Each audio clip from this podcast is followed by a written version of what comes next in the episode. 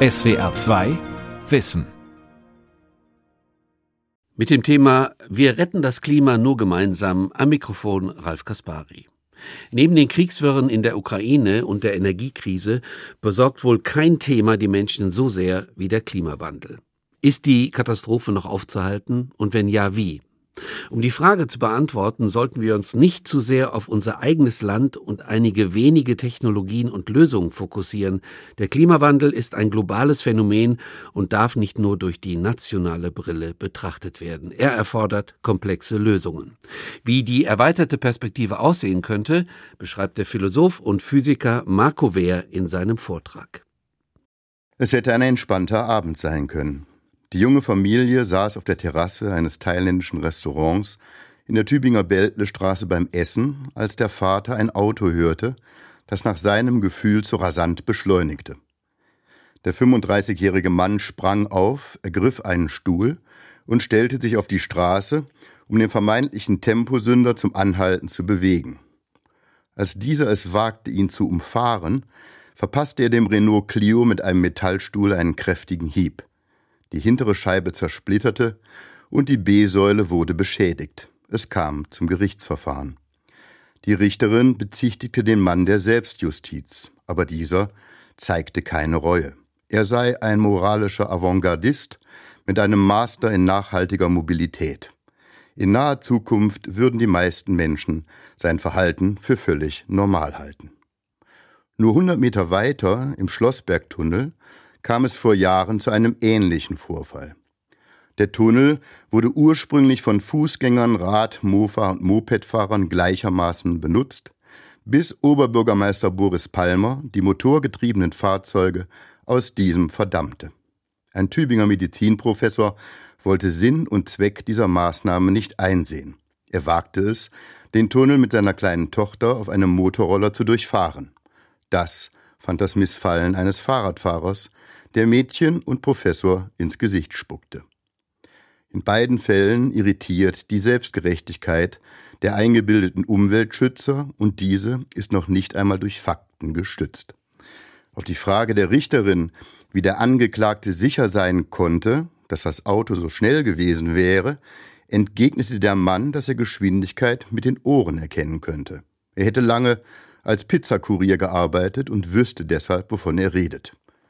Mit ein bisschen Physik, einem Blatt Papier und einem Bleistift in der Hand hätte man allerdings zeigen können, dass die Version des Angeklagten, so wie sie in der lokalen Presse zu lesen war, wenig plausibel war. Und der Professor rechnete genüsslich aus, dass auch der Palmersche Bann mit Umweltschutz nichts zu tun hat. Ein Zigarettenraucher, der völlig legal mit der Kippe in der Hand durch den Tunnel schlendert, emittiert gemäß seiner Rechnung mehr gefährliche Schadstoffe als ein Junge auf seinem Töff-Töff, der nun auf dem Weg zur Schule zu einem kilometerlangen Umweg gezwungen wird, was der Umwelt schadet. Man begegnet in diesen skurrilen Geschichten also einer als Rationalität getarnten Irrationalität, selbst wenn man von der moralischen Selbsterhöhung der Protagonisten absieht. Ist diese ökologische Irrationalität nur auf vereinzelte Fanatiker beschränkt, die über das Ziel hinausschießen? Nein. Diese ist weiter verbreitet, als man denkt, auch wenn sie nicht immer so plakativ daherkommt wie in den genannten Beispielen. Die ökologische Bewegung, vertreten durch die Partei der Grünen, aber auch durch die einst großen Volksparteien, hat zwar die richtigen Ziele, wendet aber nicht immer die wirkungsvollsten Methoden an, um sie zu erreichen. Das gilt im Kleinen wie im Großen. Gut gemeint ist nicht zwangsläufig gut gemacht. Bleiben wir einen letzten Moment in Tübingen und ziehen die Blende etwas weiter auf, dann könnte auch die unlängst geplante Stadtbahn als Beispiel dienen. Für dieses hart umkämpfte Prestigeprojekt, das durch einen Bürgerentscheid gestoppt wurde, hätten 280 Millionen Euro in die Hand genommen werden müssen. Gespart hätte das Mammutunternehmen etwa 6000 Tonnen CO2 im Jahr. Ist das viel? Es mag überraschend klingen. Würden die Tübinger den Luftdruck ihrer Autoreifen regelmäßig prüfen und beim Einseifen unter der Dusche das Wasser abstellen, ließe sich dieselbe Menge CO2 vermeiden. Diese Maßnahmen kosten nichts. Wäre das umkämpfte Vorzeigeprojekt also sein Geld wert? Daran darf man Zweifel hegen.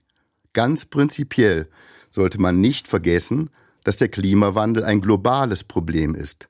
Es geht nicht darum, dass Tübingen das Wettrennen um die erste klimaneutrale Stadt gewinnt, egal was es kostet. In vergleichbarer Weise darf man die Frage stellen, ob die gigantischen Summen, die in die deutsche Energiewende gesteckt werden, sinnvoll investiertes Kapital sind. Man mache sich bitte einmal die Dimensionen klar. Die deutsche Energiewende ist schon heute das größte Infrastrukturprojekt der BRD nach dem Zweiten Weltkrieg. In der Summe werden Billionen von Euro investiert werden. Hilft dieses Geld, den globalen CO2-Ausstoß merklich zu reduzieren? Das Zwischenergebnis stimmt nicht optimistisch. Bis dato ist die Energiewende wenig effizient. Bei der CO2-Vermeidung dümpelt Deutschland im europäischen Mittelfeld. Zu allem Überfluss haben wir mittlerweile den höchsten Strompreis der Welt, eine extreme Belastung für Industrie und Privathaushalte. Sind wir trotzdem auf dem richtigen Weg?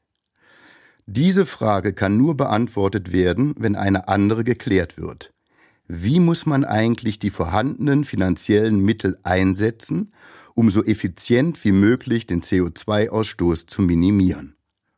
Diese zentrale Frage ist leicht zu verstehen, aber sie birgt Abgründe. Um diese auszuloten, setzen wir uns zuerst mit dem Begriff der Effizienz auseinander. Effizient wird gehandelt, wenn man mit vorhandenen Mitteln das Optimum herausholt. Man stelle sich zur Veranschaulichung eine Mutter und ihre Kinder in einer Hungersnot vor. Die Mutter hat 100 Euro zur Verfügung, um Nahrungsmittel für sich und ihren Nachwuchs zu kaufen. Wäre es effizient, das Geld in ein Rinderfilet zu investieren, das überteuert auf dem Schwarzmarkt erworben wird, oder wäre es klüger, preiswerte, hochkalorische Lebensmittel wie Linsen, Reis oder Nudeln zu kaufen? Die Antwort liegt auf der Hand. Vergleichbar ist es in der Umweltpolitik. Verantwortlich wird nur da gehandelt, wo das Geld betreffs des Klimawandels eine möglichst große ökologische Wirkung entfaltet. Dabei muss betont werden, dass die verfügbaren finanziellen Mittel immer endlich sind. Daraus ergibt sich eine wichtige Schlussfolgerung. Das Geld, das man für wenig effiziente Maßnahmen ausgibt, fehlt, um die wirkungsvollen zu finanzieren. Was sind wirkungsvolle Maßnahmen? Um zu einer Antwort zu gelangen, müsste man eine valide Priorisierung vornehmen. Wo wird in den nächsten Jahrzehnten am meisten CO2 emittiert werden und wie könnten wir effizient intervenieren? Weicht man der Beantwortung dieser Frage aus, kann man das Klimaproblem definitiv nicht lösen. Deshalb sollte sie im Zentrum der öffentlichen Diskussion stehen, tut sie aber nicht. Einige wenige Spezialisten zerbrechen sich die Köpfe, aber im medialen Diskurs ist sie eigentlich nicht existent. Zwar wird manchmal resigniert darauf hingewiesen, dass die beiden größten CO2-Emittenten China und die USA sich immer wieder um verbindliche Reduktionsziele drücken, weshalb Europa respektive Deutschland eine Vorbildfunktion zukommen muss. Ein zentrales Problem wird in diesem Zusammenhang aber beharrlich ausgeblendet. In etwa 30 Jahren werden etwa 10 Milliarden Menschen auf der Erde leben. Besonders Indien und Nigeria wachsen schnell. Überschlägt man den Energiebedarf der Menschheit im Jahre 2050, wird zusätzlich die Energie benötigt, die dem Output von 20 bis 40.000 Kohlekraftwerken entspräche. In Deutschland klopfen wir uns auf die Schulter, weil wir planen, 100 Kraftwerke vom Netz zu nehmen. Bekämpfen wir denn nun in Deutschland, sieht man erst einmal von globalen Überlegungen ab, effektiv den Klimawandel? Dazu werfen wir einen genaueren Blick auf unsere Energiewende. In deren Zentrum steht ein öffentlich wenig hinterfragtes Paradigma. Die Erneuerbaren müssen ausgebaut werden, koste es, was es wolle. So klingt es unisono aus den Mündern grüner Leitgestirne wie Luisa Neubauer und Robert Habeck. Selbst Szenephilosoph Richard David Precht bläst in dasselbe Horn. Das scheint im ersten Moment auch einzuleuchten. Windräder und Sonnenkollektoren haben schließlich keinen Schornstein, aus dem dreckige Luft herausquillt.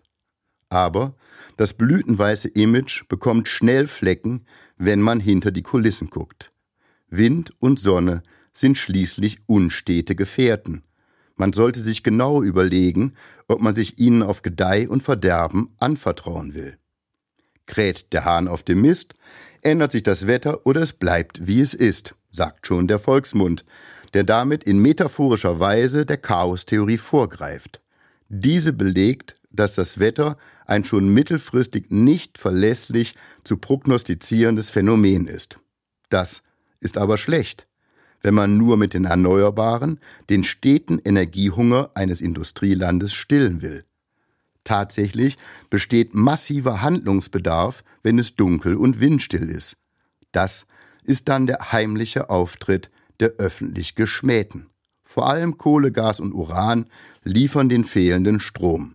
Täten sie es nicht, hätten wir ein ernsthaftes Problem. Leider verhagelt uns das in der Konsequenz die CO2-Bilanz. Noch immer werden in Deutschland für eine Kilowattstunde Energie etwa 500 Gramm CO2 in die Atmosphäre gepustet. Im Gesamtzusammenhang gesehen haben Windräder und Solarpaneele bis zum heutigen Tag also doch einen Schornstein, auch wenn man ihn nicht direkt sieht. Und Elektroautos die diesen Energiemix tanken, haben einen Auspuff. Weshalb diese trotzdem hartnäckig als Null-Emissionsfahrzeuge bezeichnet werden, bleibt das Geheimnis deutscher und europäischer Politik. Wir halten fest. Die deutsche Energiewende ist bis jetzt nicht nur wenig effizient, sie ist auch extrem teuer, da der Kraftwerkspark sozusagen in doppelter Ausführung vorliegen muss. Außerdem gibt es zu denken, dass die absolut zentrale Frage, wie die vorhandenen Mittel eingesetzt werden müssten, um möglichst effektiv gegen den globalen Klimawandel vorzugehen, öffentlich nicht ernsthaft diskutiert wird. Dass die momentane Situation unbefriedigend ist, wissen natürlich auch die Protagonisten der Energiewende. Doch gemäß ihrer Überzeugung gibt es eine Lösung. Man bräuchte ja nur genug Speicher zu bauen, dann wäre das Problem erledigt. Dann könnten diese bei Dunkelflaute in die Bresche springen, wenn sie vorher mit überschüssigem Strom geladen worden wären, den sie dann wieder ins Netz speisten. Die Dreckschleudern wären überflüssig. Das klingt erstmal nach einer guten Idee. Welche Speicher kämen dafür in Frage? Obwohl der Wettstreit um die effizienteste Technologie eigentlich noch gar nicht wirklich begonnen hat, wurde auch hier schon eine paradigmatische Entscheidung getroffen. Der grüne Wasserstoff soll es richten. Andere Möglichkeiten werden kaum oder gar nicht diskutiert. Ist das klug und der Komplexität des Problems angemessen? Wieder lohnt es sich, genauer hinzuschauen. Wir unterscheiden zum besseren Verständnis zwei unterschiedliche Speicherphilosophien. Betrachten wir zuerst die bekannten Erdgasspeicher. In diesen können gigantische 230 Terawattstunden Energie gespeichert werden. Es muss betont werden, dass deren Füllstand alleine vom Zu- und Abfluss des Erdgases abhängt. Sie sind deshalb von den Leistungsschwankungen der Windräder und Solarpaneele entkoppelt. Aus diesem Grund werden sie hier als nicht volatile Speicher bezeichnet. Im Gegensatz dazu nutzen volatile Speicher anfallende Stromüberschüsse. Wenn der Wind bläst und die Sonne vom Himmel brennt, werden die Speicher gefüllt. Die gespeicherte Energie kann dann ins Netz eingespeist werden, wenn die Witterungsbedingungen ungünstig sind. Etabliert sind in diesem Zusammenhang Pumpspeicherkraftwerke. Überschüssiger Strom wird verwendet, Wasser in ein hochgelegenes Speicherbecken zu pumpen. Wird die Energie gebraucht, lässt man Wasser in Rohren ins Tal schießen. Die kinetische Energie treibt Turbinen an, die über Generatoren Strom erzeugen. Natürlich lässt sich überschüssige Energie auch in Akkus speichern. Oder man produziert etwa besagten grünen Wasserstoff, indem man mit dem überschüssigen Strom einen sogenannten Elektrolyseur betreibt. Die Wassermoleküle werden in Wasserstoff und Sauerstoff zerlegt. Der Wasserstoff wird gespeichert. Bei Bedarf verstromt man den Wasserstoff in einem speziellen Wasserstoffkraftwerk oder einer Brennstoffzelle. Da die Energie, die benötigt wird, das Wasser im Elektrolyseur aufzubrechen, aus erneuerbaren Energiequellen kommt, ist das Verfahren CO2-neutral. Strom wird also benötigt, um Wasserstoff herzustellen, der später genutzt wird, um wieder Strom zu erhalten. In dieser Prozesskette gehen heute etwa 60 Prozent der eingespeisten Energie verloren.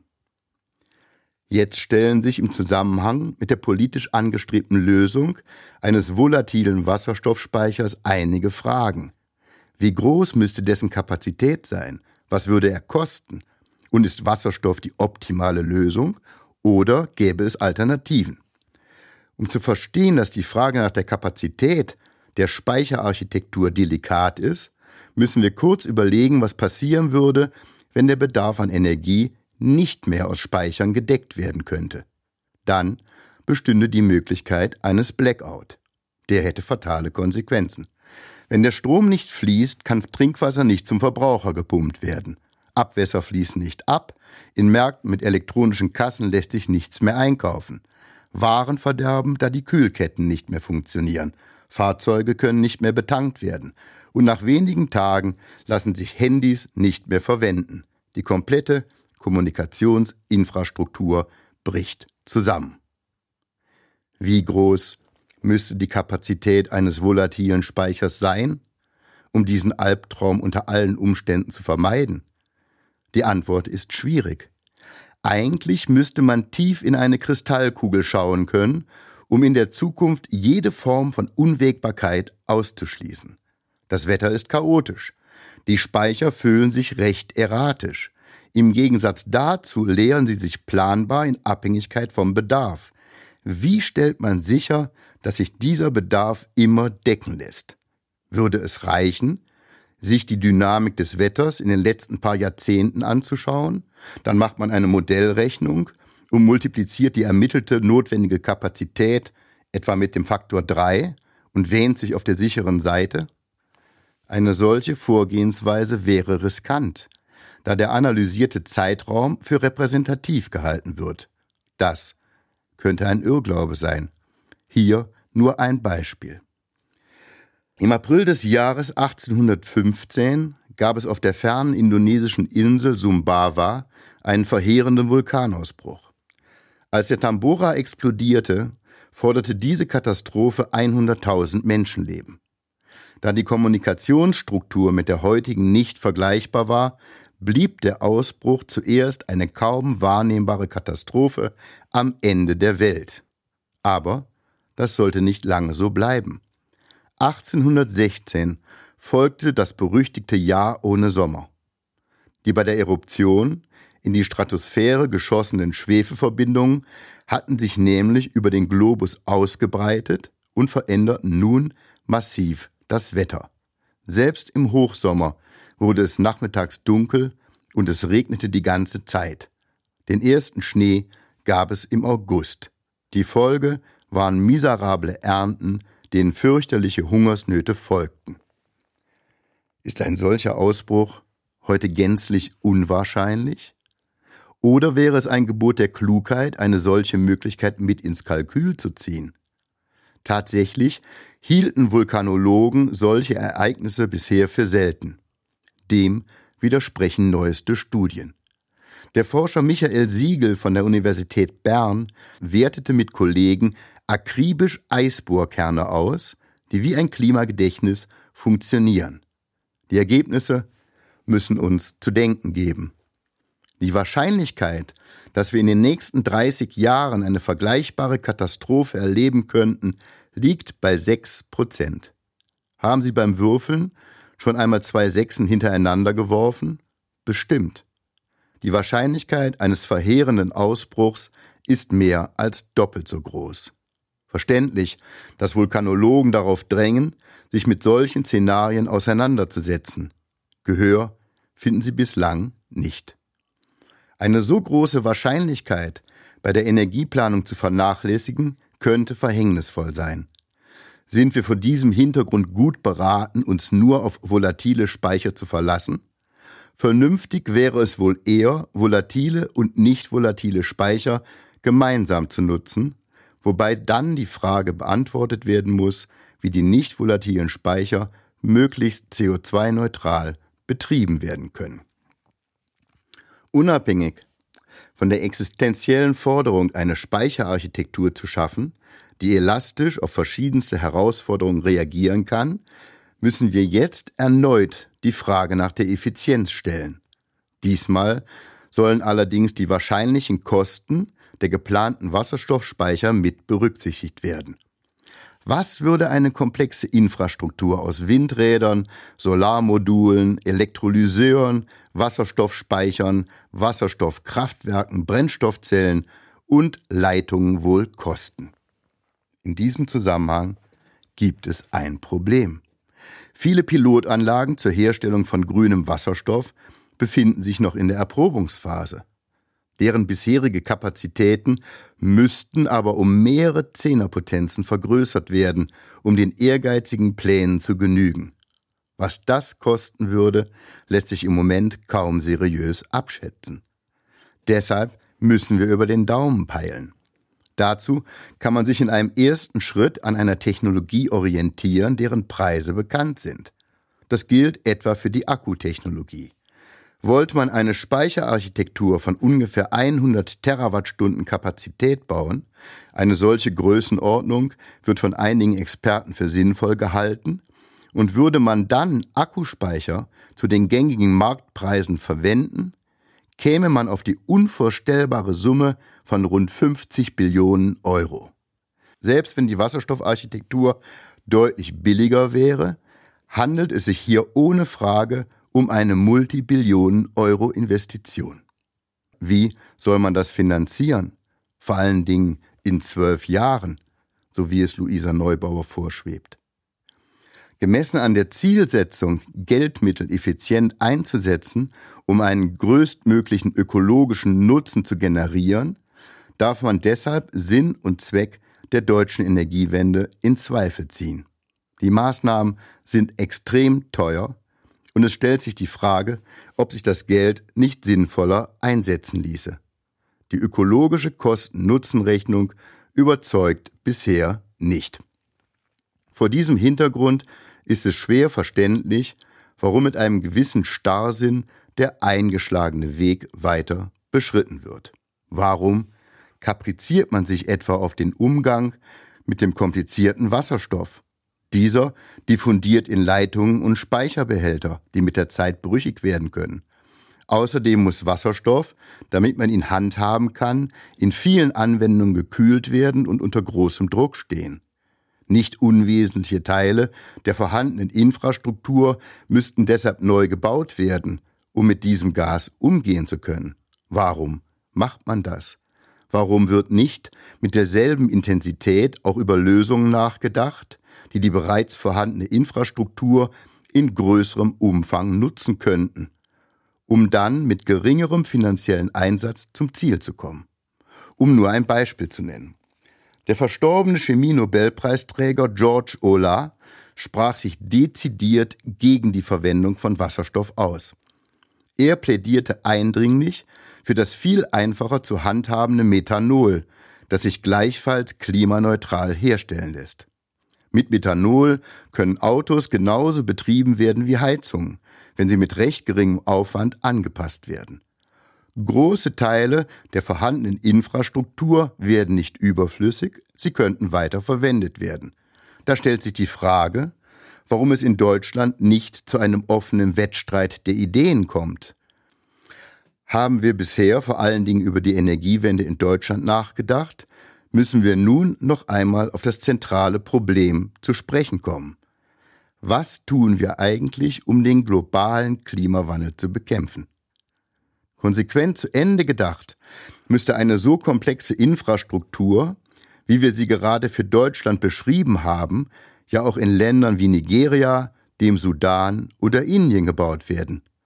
Aber ist es realistisch, dass dort in kurzer Zeit Parks aus Sonnenkollektoren und Windrädern errichtet werden, wobei es gleichzeitig Leitungsnetze gibt, die die Stromversorgung überall sicherstellen und zudem noch potente Speichersysteme installiert werden, die die überlebensnotwendige Versorgungssicherheit gewährleisten? Das klingt doch recht utopisch.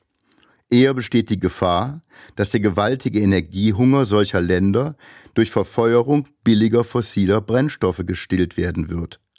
Dafür werden mit recht großer Wahrscheinlichkeit tausende Kraftwerke gebaut werden, während wir uns in Deutschland in der Rolle gefallen, für sehr viel Geld einige wenige abzuschalten. Das ist paradox, wenn man das Klimaproblem ernst nimmt. Warum handeln wir so inkonsequent? Damit sind wir wieder am Anfang. Es ist etwas anderes, sich ökologisch zu fühlen, als ökologisch zu handeln. Das erste gibt einem das angenehme Gefühl, die richtigen Ziele zu verfolgen, birgt aber die große Gefahr, der Komplexität des Themas nicht gerecht zu werden. Doch wenn wir das Klimaproblem effizient lösen wollen, haben wir keine andere Wahl, als dicke Bretter zu bohren. Aus diesem Grund muss die gesamte Energiewende gedanklich aufgeschnürt werden. Es muss alles auf den Prüfstand und es muss ohne Denkverbote mit offenem Visier ausdauernd diskutiert, probiert und getestet werden. In diesem kreativen Wettstreit sollte der Rat von Spezialisten in den Medien mindestens so oft gehört werden wie der omnipräsenter Talkshow-Berühmtheiten. Die in Deutschland präferierten regenerativen Energien, Wasserstoff als Speichermedium, die einseitige Favoritisierung der E-Mobilität wären in diesem Tableau nur Wahlmöglichkeiten unter vielen. Alle Optionen müssen durchdacht werden und in dem Bewusstsein diskutiert werden, dass der Klimawandel ein Problem ist, das den gesamten Planeten Erde betrifft und nicht nur unser Land. In diesem Zusammenhang wäre mit Nachdruck zu prüfen, wie der wirksame Emissionszertifikatehandel global ausgeweitet werden könnte. Als nächstes müssten die ärmeren Länder im Kampf um die Klimaerwärmung mit ins Boot geholt werden, um sie bei dem Ziel zu unterstützen, einen menschenwürdigen Wohlstand zu entwickeln. Das ist zum einen aus humanitären Gründen geboten. Es wäre aber auch ein wesentlicher Teil der Lösung des CO2-Problems. Gerade ärmere Länder haben eine rasante Bevölkerungsentwicklung. Kinder sind dort die einzige Form der Altersabsicherung. Es ist aber eine demografische Tatsache, dass Frauen mit wachsendem Wohlstand weniger Kinder bekommen und weniger Menschen benötigen weniger Energie. Die Unterstützung dieser Länder darf allerdings nicht darin bestehen, einfach ein Füllhorn mit Geld auszuschütten, das dann, wie leider schon öfter erlebt, von Regierungskasten privatisiert wird. Klüger wäre es, gemeinsam Win-Win-Situationen zu schaffen, zum Beispiel in Staaten, die hervorragende klimatische Bedingungen haben, in denen aber gleichzeitig verlässliche Verwaltungsstrukturen bestehen und Parlamente demokratisch legitimiert sind. Für diesen Ansatz spräche unter ökologischen Gesichtspunkten nicht nur, dass dort etwa die Nutzung der Sonnenenergie wesentlich effizienter wäre. Würde man diese Energie im nächsten Schritt verwenden, um CO2-neutrale Kraftstoffe in großem Maßstab herzustellen, dann wären diese mit bewährter Technologie einfach zu transportieren und es gäbe in den europäischen Ländern schon eine komplett entwickelte Infrastruktur, um diese zu verwenden. Und die Erzeugerländer würden natürlich auch selbst von der Energie partizipieren.